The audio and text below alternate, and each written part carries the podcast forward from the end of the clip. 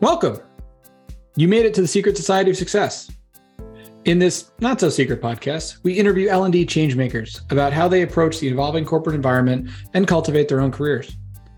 From their stories, we hope you find lessons and inspirations to make yourself, your people, and your organization successful. For our second season, we polled you, our listeners, to find out what you wanted to hear about. You chose learner personas. So, now we're on a mission to find out from experts the answers to your questions.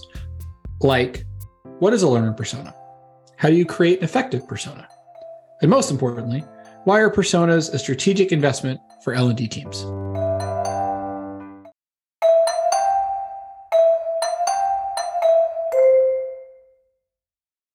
It's our final episode.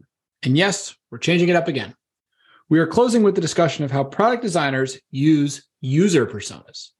Why user personas, you might ask? Because we believe that this discussion will empower you to better have a seat at the table. Lexi Malouta from JP Morgan Chase joins us to share how user personas are researched and most importantly, how they help her better manage her stakeholders. Let's jump in so you can hear what I mean.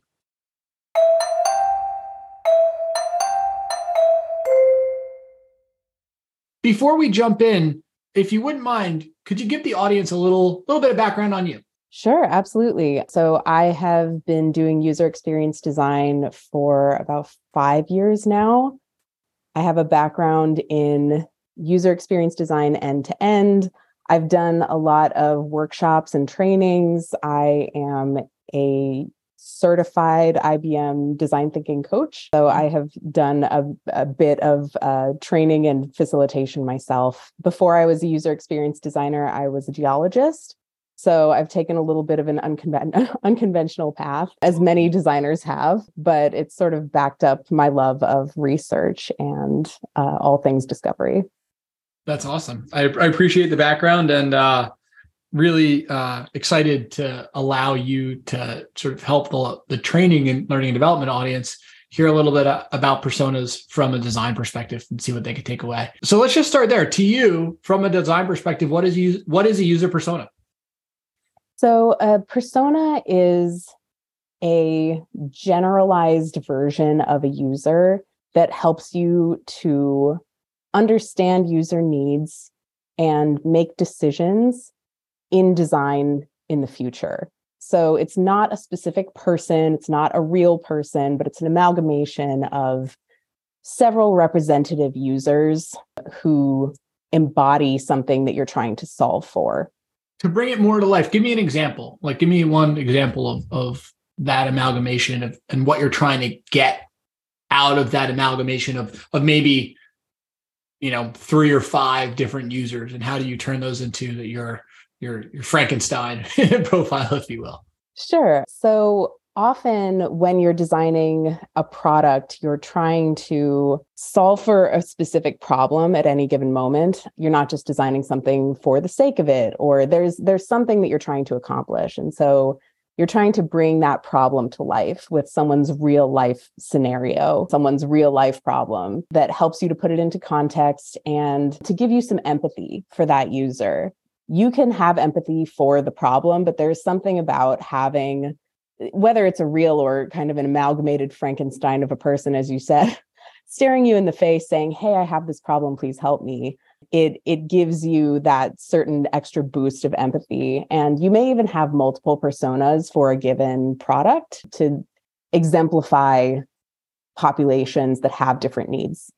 Yeah, that make that makes sense. And that empathy point, I think, is is obviously an important one, right? Like that that is that thing that can, you know, probably I would imagine from a design perspective, help push you over the edge. That's so, the key. So how do you how do you go about creating them? What kind of research is involved? So it depends on what you're trying to accomplish with the persona, but often what researchers will do. There are specific user researchers who specialize in this type of thing. I have done it myself in previous roles where we didn't have a specific researcher, but you perform interviews with users who fit a profile that you're trying to learn more about. You can conduct surveys. So you're looking for people's age and occupations, you're looking for family life, you're looking for how they relate to the problem or the product that you're trying to solve for. So the specific area that you want to understand them from. You're looking for information about those specific things. If I could say it back to you, you're trying to capture really, you know, as much quantitative. So like even that, and I would classify your demographic and firmographic information there, right? Because these are just data points that you're trying to capture. How old are you?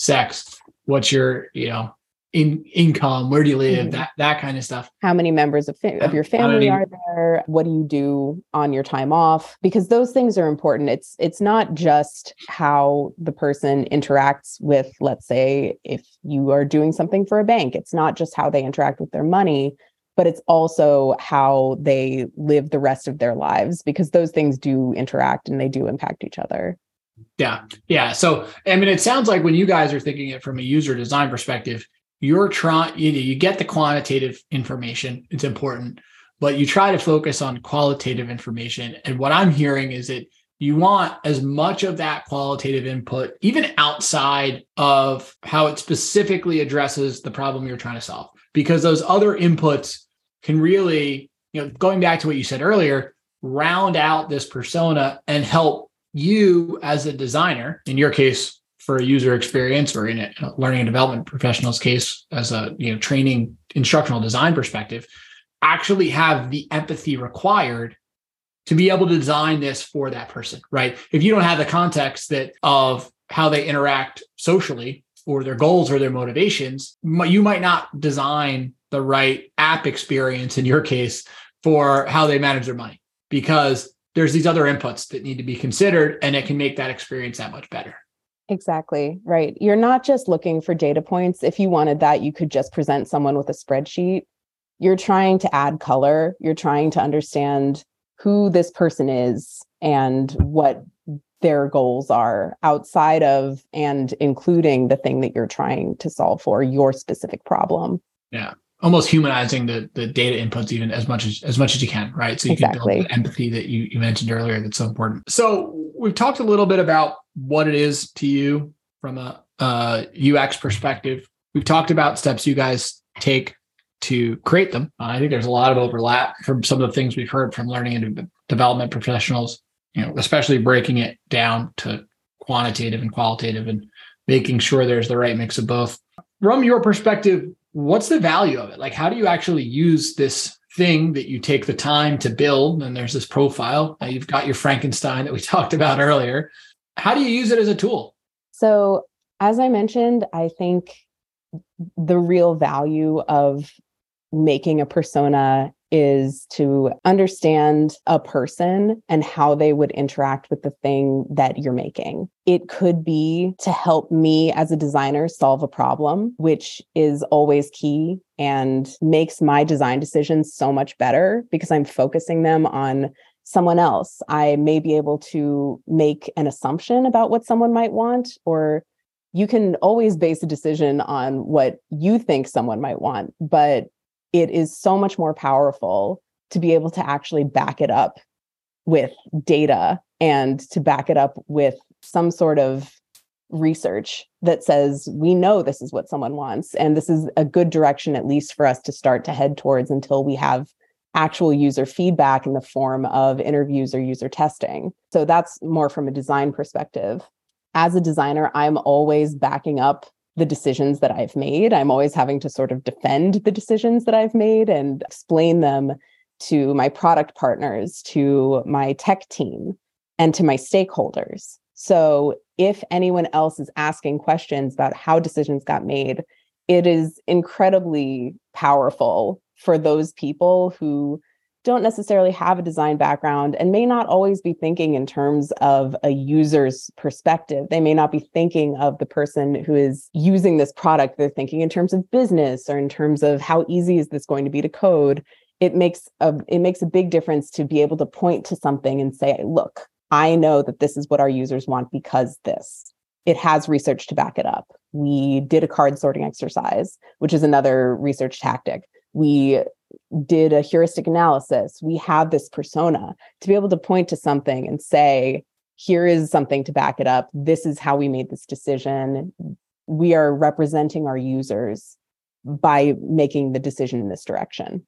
That's really interesting. So I, I heard two things there, right? Obviously, which is something we've heard and focused on in other discussions before. Obviously, the the first, I guess, first order or primary value of your persona is it helps you actually make the decisions about, in your case, the the design, the design of the user experience, or in the audience's case, the design of a course. Right? Mm-hmm. You want to design the course to meet the needs of this persona the delivery of it, you know, meet them where they are, that kind of stuff. That's a that's a common theme that we've heard in, in almost all of our discussions. That second one's really interesting to me, though. I don't know that we've heard that yet in any of our discussions. So the second one that I wrote down as a takeaway is that it's really for you a tool to help you defend decisions and then I guess properly manage your stakeholders, right? Because you have, you know, in your role, you've got to interface with tech, you've got to interface with product, you've got to interface with the business audience that, you know, ultimately is accountable to whatever it is they are accountable to in the business. And you are using the persona itself to help justify the why. Yes, absolutely. I mean, I think that personas come in different flavors and different yeah. levels of fidelity. So if it is a research backed persona, a persona that is backed by actual user feedback and input, then yes, absolutely. It is a tool that you can use to justify decisions and to help your stakeholders to empathize with what you're trying to accomplish. So in the case of education, I think that that could be invaluable for people who aren't actually in the classroom or who aren't actually performing trainings it can be so valuable to get a little bit of empathy, a little bit of a perspective of how it is actually to be that person sitting in the seat, to to be in their shoes. That's interesting. You said something interesting there. I want to unpack it a little bit further, and then I, will ask a couple more questions. So you you started with not all profiles are equal, if you will. That's true. Right? Yeah. Right. And you said there, there's different levels of fidelity or uh, you know, power, if you will, of a persona as it relates to being a tool to more effectively manage the stakeholders you need to be aligned with your decision or with your effort or with the, the product that you're creating. Obviously, you've given us an example of the the, re, the, the value of having a well researched persona is that you have that has more power. From your perspective in your day to day, like what is a persona lacking that would stop you from you know using it as much of a tool to back uh, or manage stakeholders? Uh, like where's that line for you?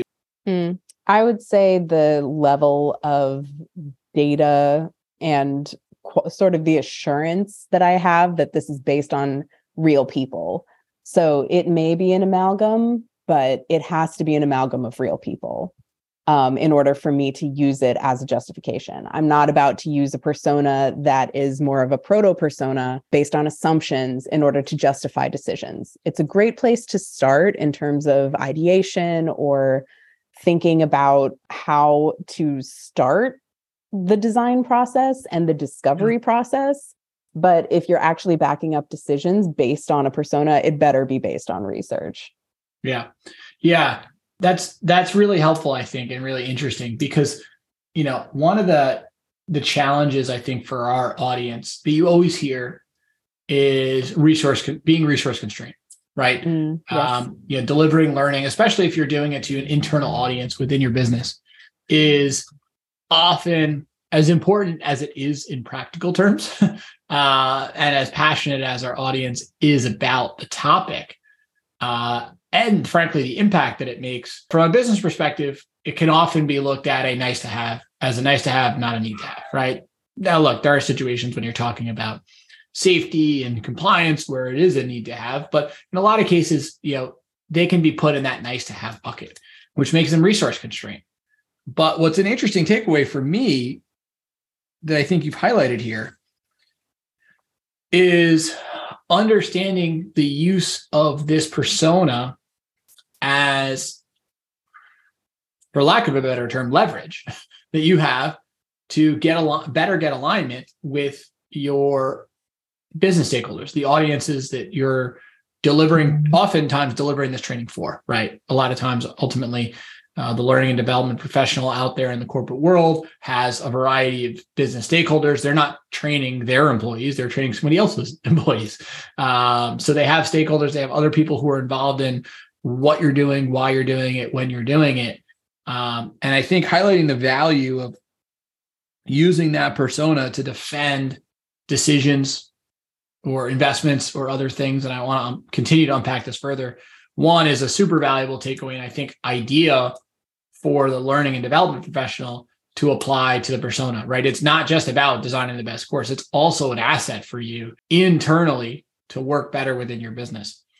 The second thing I, I take from that bit where you draw a really nice line is the importance of a, knowing which personas to use to do that and knowing not right? Or, or where right. it might where it might you know bite you if you will. Mm-hmm. Because uh, if you're you know you're dying on the hill of this persona and then people find out it's it's not a well backed persona you know you're going to hurt your internal credibility there. Don't die on that hill. That's not worth yeah. it. Yeah. Never worth it really. Uh in retrospect right but i found it really interesting going back to the resource constraint bit right you know, a lot of the people that we've talked about on this topic of learning personas are, have said look in an ideal world you want to be as research backed and as this and that as you possibly can be. But in a practical world, sometimes you might have to build something on an assumption. Maybe it can only be one conversation. Maybe you know you you can just shadow somebody and live a day in their life and make a bunch of assumptions and that'll get you far enough to design the curriculum. But I love the takeaway for the audience here that hey, this could be a first, this could be a tool for you to better manage your stakeholders. But second, if you're going to use it as that tool in addition to designing the course, you can't stop at assumption. It's worth it to put the extra work in and the extra effort in at the beginning to build this thing and build it well with research. And if you do that, then this can be a tool that you can use for a much longer period of time, not just for your design, but also to manage your stakeholders. Yeah. I, I would agree with that. And I relate to the resource constraint feeling and to uh, in in practice as well. I mean, I think that designers are sometimes undervalued in certain conversations with their stakeholders or their partners. I think that other teams sometimes feel like we push pixels and we just make a visual design for something. Whereas I think of us really more as problem solvers so having that research or having that artifact to back you up as part of your arsenal is really important. And personas aren't the only one, but having that empathy building artifact makes a big difference in your power in a conversation. But I, I, think the idea of the power of having the artifact of a persona to to manage not just to design the best experience in a, in a classroom, but also to manage your stakeholders to help you design the best experience, right? Because mm-hmm. ultimately, you're making a decision about as you you know the example that you said as making a, you making a decision about how you want someone else to write code or in the learning and development persona's case them making a decision about how to spend someone else's budget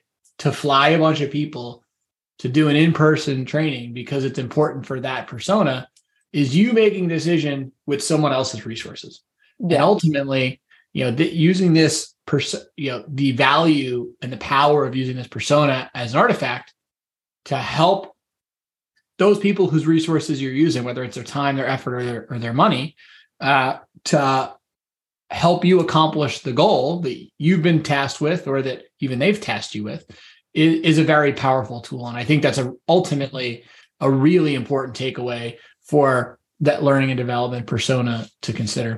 And now a message from Mimeo, your podcast sponsor. Joe Sittler kept working past 8 p.m. on Friday nights.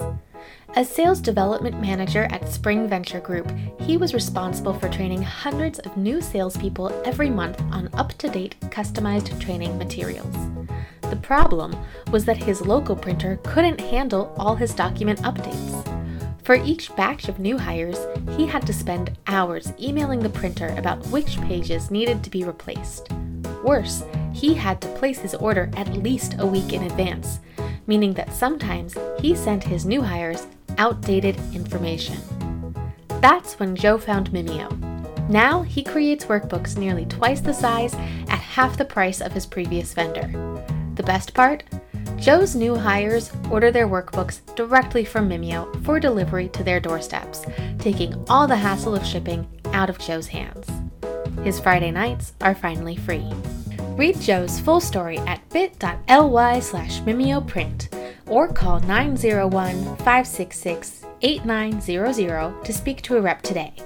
That's bit.ly forward slash M I M E O P R I N T. And now back to your episode. I think everyone wants to have a successful outcome right it's it's not that you're necessarily trying to accomplish different things it's just that people think that success might be accomplished differently based on the approach so having a persona or some sort of research research artifact can give you the power to unite people around a common goal and help them to understand how the thing is going to be used so that you can all come to a common decision.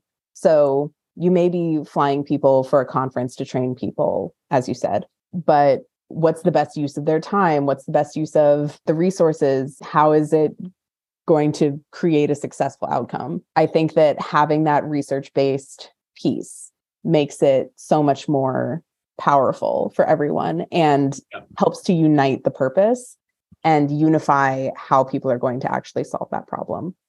Yeah, yeah, I totally agree with you, and I, I completely relate to what you're saying. Right, like ultimately, the paths to success are many. Yeah, the agreement that we all want success is already probably already there. Otherwise, you wouldn't be doing whatever it is you're doing. None of you right, would be on this endeavor, right? Right. The problem is defining the path, and if you believe, based on your expertise and experience, that path A is the best path, using that persona is an extremely powerful tool to enable you to have discussions with the various stakeholders that you are working with to help them understand why A is the best path, even if they came into this thinking that B was the best path. Right. right? It's that tool to help move them and whatever stakeholders you need to work with on that same path for success that you believe is the best path because ultimately you're the you're the expert here and, and you're the one you know who's who's ultimately driving this decision you know in your case about design in their case about you know delivering uh, you know, really effective learning to a particular set of, of learners. You know, lexi let me let me ask you one question. I think this has been a really good discussion and I, I want to stay focused on this. We've talked about this in theory. I, I think some people learn better in practice, if you will, um, or through stories. Do you have a story or an example that, that you would be able to share of practical terms how you used a persona to help drive to a decision or drive past maybe a conflict? Sure. This happened kind of a long time ago uh, at my old company but we had been tasked with redesigning a software that had been the same for the past 20 years for insurance claim adjustment for health insurance. So the company had said they wanted a visual uplift, a facelift for this product. But my design partner and I got in there and looked at how the interface actually looked and how people interview how people interacted with the software my partner actually went to the their site in Tennessee and watched people interact with their computers with uh, people on the phone and we learned that it was not just a visual need so by speaking with I believe it was about six claims professionals who were junior, senior, and people who trained other claims processors. We were able to understand what people knew at different stages of their career and learned a lot more about the claims process itself and the training for the claims process. This is actually hilariously relevant because it had a lot to do with training. So they had a I believe it was a six month training course, a lot of which was documented in a single document, like a Word document. There were, I believe it was six months in training, six months that the junior processor was supposed to be shadowed or was supposed to shadow someone who is a senior processor. And then they had an incredibly high drop off rate at about 13 months. So when once they had trained someone, they had put in all of this effort to help this person understand how to use this software, they would drop off and quit and pursue something else. exactly. So, a lot of time and effort put into this training process that went pretty much absolutely nowhere. Uh, you got about six months of shadowing work uh, from this person before they decided to pursue a different path. And I couldn't blame them. It was an incredibly hard program to use. And they did absolutely everything they could to make it workable within that space. There was a lot of communal knowledge that was passed down by senior processors to junior processors.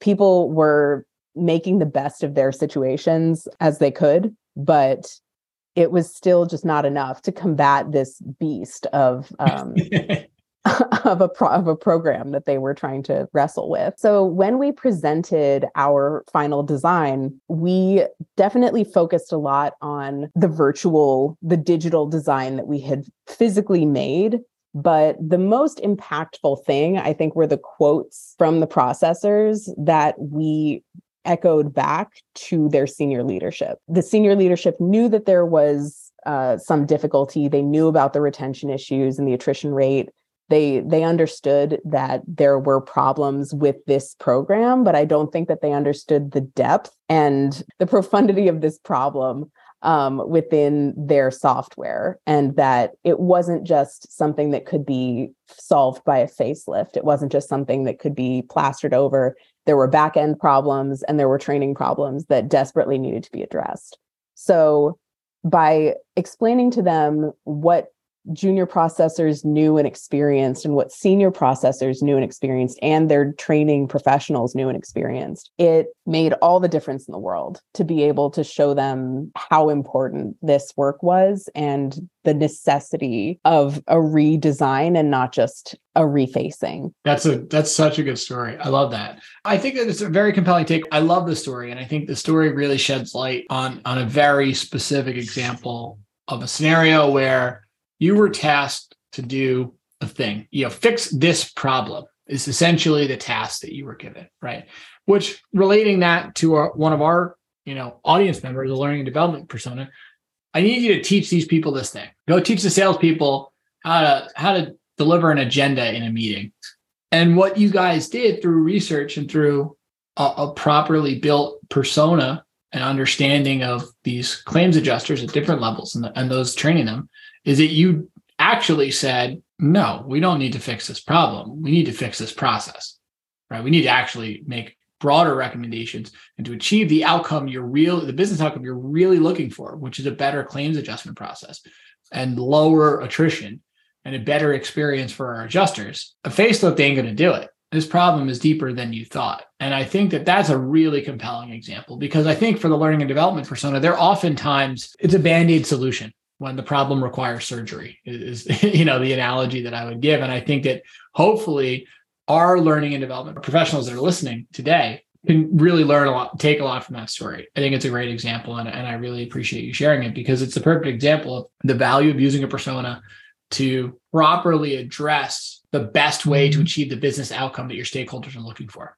and, and it also sheds lights on, on the reality that many times the business stakeholders who are asking for your support just don't know the path. They might say, I know the solution. And you run into this all the time. But the reality is, is they don't. They they know the outcome they want, but they don't always know the best path to a solution. So I think sharing your story, the takeaways I have is you know, use a persona. It's a very powerful tool to be able to help your stakeholders understand that yep, I get it. You want to get to that outcome. I get it. You believe that this is the path. Unfortunately, you're wrong. And here's why you're wrong. And here's the best path.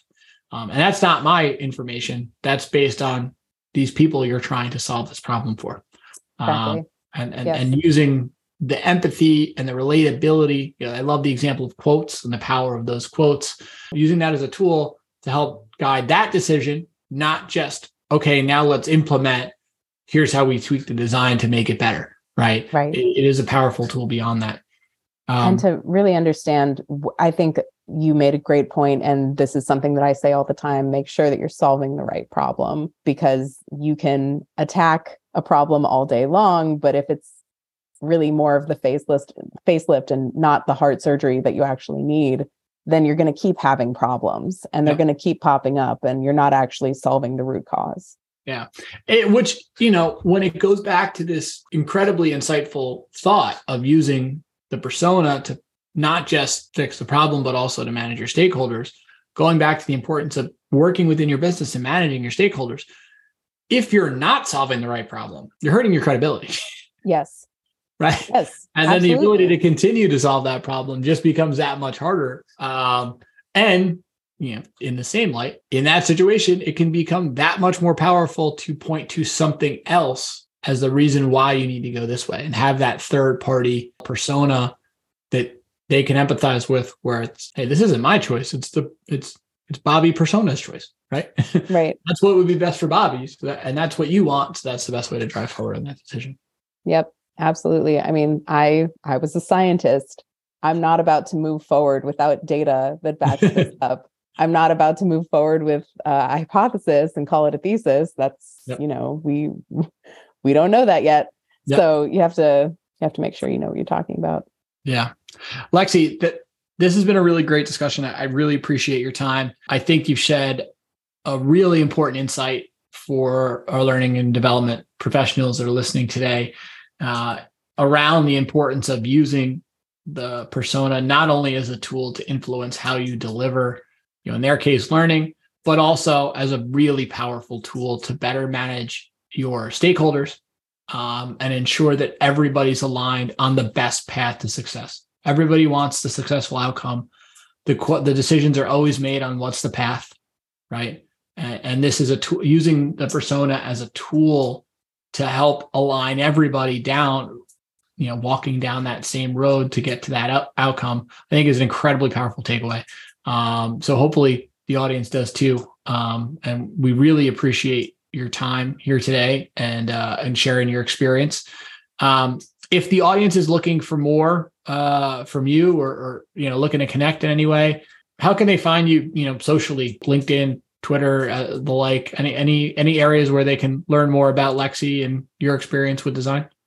Sure. Yeah, I'm on LinkedIn. It's Alexandra Malouta on LinkedIn. And uh, if you'd like to see more of my UX work um, and understand more about my design process, you can find me at alexandramalouta.com. Awesome. Well, Lexi, thanks so much for your time. Uh, I really appreciate it. Uh, I know the audience will. Uh, and have a wonderful rest of your day. The Secret Society of Success is hosted by Mimeo, the better way to print. Check out our sister podcast, Talk of the Trade, for tips and tricks for sales and marketing leaders. Visit www.mimeo.com for more information.